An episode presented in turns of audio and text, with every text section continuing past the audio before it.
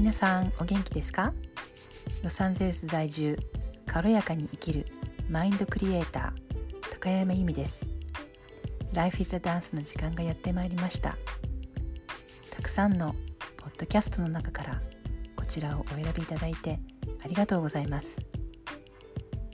アメリカ在住30年の由美が人生後半を諦めない生き方。私はどうせできないではなくやってみせると思えるヒントを発信しています。他にもこれまでに得た自分らしく軽やかに生きる知識や経験をシェアしています。Please enjoy the podcast. Life is a Dance.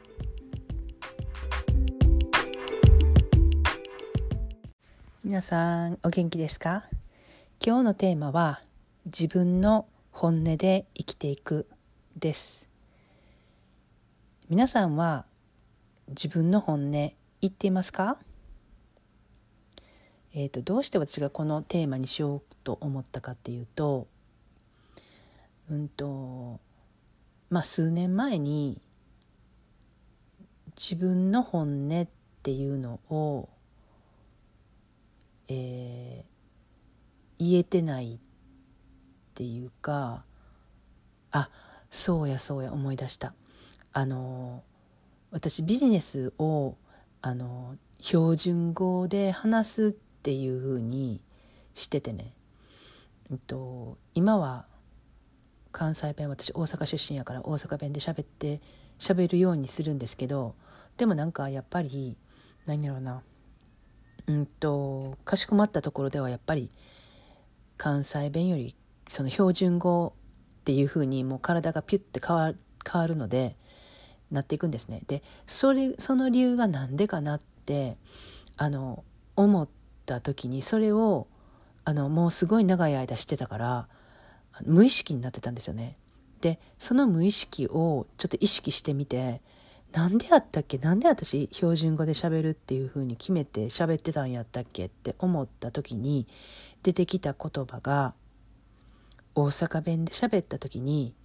きついって言われたことがあるんですよ。今思えばなんか笑える話なんですけどだってそれって自分の本当のなんか一番楽ちんに喋れる言葉やからね私にとって、うん、その言葉がきついってそれをそれを誰に言われたかももう今思い出せないんですけどあのそれをあのずっと多分、傷ついてたんですよ実は。そうやって言われたこと。だからあのきつくないようにしようと思ってその私なりの努力だったんですよね実は。うん、それであのビジネスする時はあの標準語でしようって思って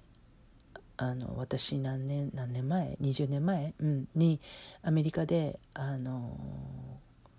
コールセンターのマネージャーやってたんですけどそのコールセンターであのもうずっとあの標準語で喋ってたんですよね日本語。だからそこで働いてる人は私の大阪弁を聞いたことがない人たちの方が多くて。うん、大阪弁喋れることも知らんかった感じで何年働いたんやったっけ？5年ぐらい働いたけど私はそこの会社で多分ね最後辞める時に大阪弁喋ったんかなみんなに。でもずっと標準語で喋ってたんですよ。今覚えばクレイジーな話なんですけど。うん。でというようなことがあってね。で今もこのビジネスを私してるんですけどあのインスタもそうかな。もしかしたらどうやろう。最近大阪弁で喋ってると思うんですけどまああのかしこまってたら私は標準語になってます。うん、それでねえっとそれもあってえっとそういうなんか小さなことで自分のその本当の何て言うの言葉っていうか、まあ、この場合は何て言うんかな標準語か大阪弁かっていうところなんですけど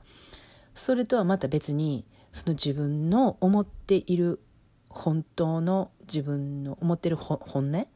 本音っていうのを言えてるかどうかっていうところもそれに関係しててね。で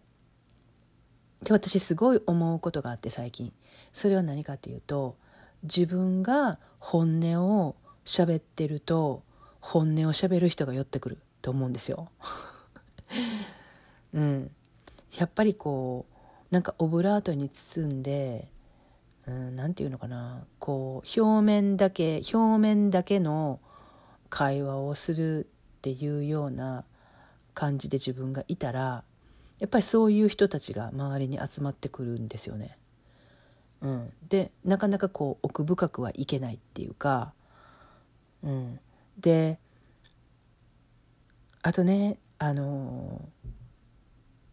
本音を喋って本音を喋っててもその相手相手が、まあ、自分を、まあ、お互いですよね。受け止めてたらまあその何て言うの批判っていうのはないと思うけど相手があまりにも自分と違いすぎる性格っていうかあのすごいあの何て言うかなあの繊細ですごい気を使う人とかあとなんかすごい他人のことをものすごく考える人とかだとなんか自分の意見を言うっていうことすらその人は控えてるっていう感じになってるんですよね。だからそういうところであの何て言うかな、えー、それは違うんちゃうみたいな話にはなるとは思うんですけどでもまあ面白いですよね人間関係いろんな人いるからね。うん、でもそこでも、まあ、本そそんな感じであったとしてもあの本音っていうのをあの話していくっていうのはなんか自分のためだと思うんですよね。一番は自分のため。なんでかっていうとその自分の本当の何て言うの自分の自分のその芯の部分で自分と一致する。うん、自分自分と自分の本音と自分自分の芯の部分が一致するからそうすると楽になるあとはそそういうそういうことをすることによって自分のことが信頼できたりとかあと大きいことこれすっごいあると思うんです。その自分の本音を言えないっていうふうに生きてたら体壊すと思うんですよ。本当に。これ。うん。あのやっぱり心と体と魂つながってますからその一つがバランス取れてなかったら絶対来るんですよ体に、うん、だからそういうようなことを、えー、かんかうんとそういうその関係性を考えたらやっぱり本音っていうか自分が本当にどういうふうに思ってるかっていうのを人に伝えたりとかっていうのは絶対大事だと思うんですよね。うん。自分が本音を言い出すと他の人も本音を言い出します。うん、でまあその本音に本自分の本音に気があの気が合わない人っていうのも出てくると思うんですけどでもやっぱりそれはそうするべきかんそういうふうになる関係っていうかそうなんなんていうのこう人って絶対もうずっと仲がいいわけじゃないっていうかあのこれ思うんですよ。あの友達でも永遠にずっと友達かって言ったらそうじゃない友達っているじゃないですか。この人生のこの期間は友達だけどその他の期間は友達じゃないって。そういうようなことじゃないかなと思うんですよね。出会ったとしてもやっぱりあの人ってやっぱり成長していくし成長するすることによって出会う人とかも絶対変わってくると思うしそれであの何て言うの別れるというかそれでこうずっとこう関係が続かなくなったっていうのはそれはそれでしょうがないことで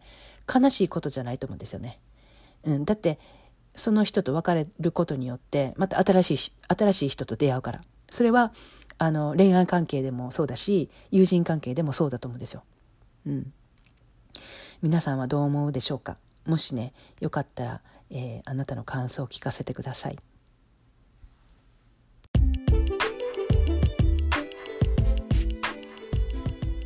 こちらのエピソードを最後まで聞いてくださってありがとうございます。エピソードのご感想やご意見をいただけるととても励みになります。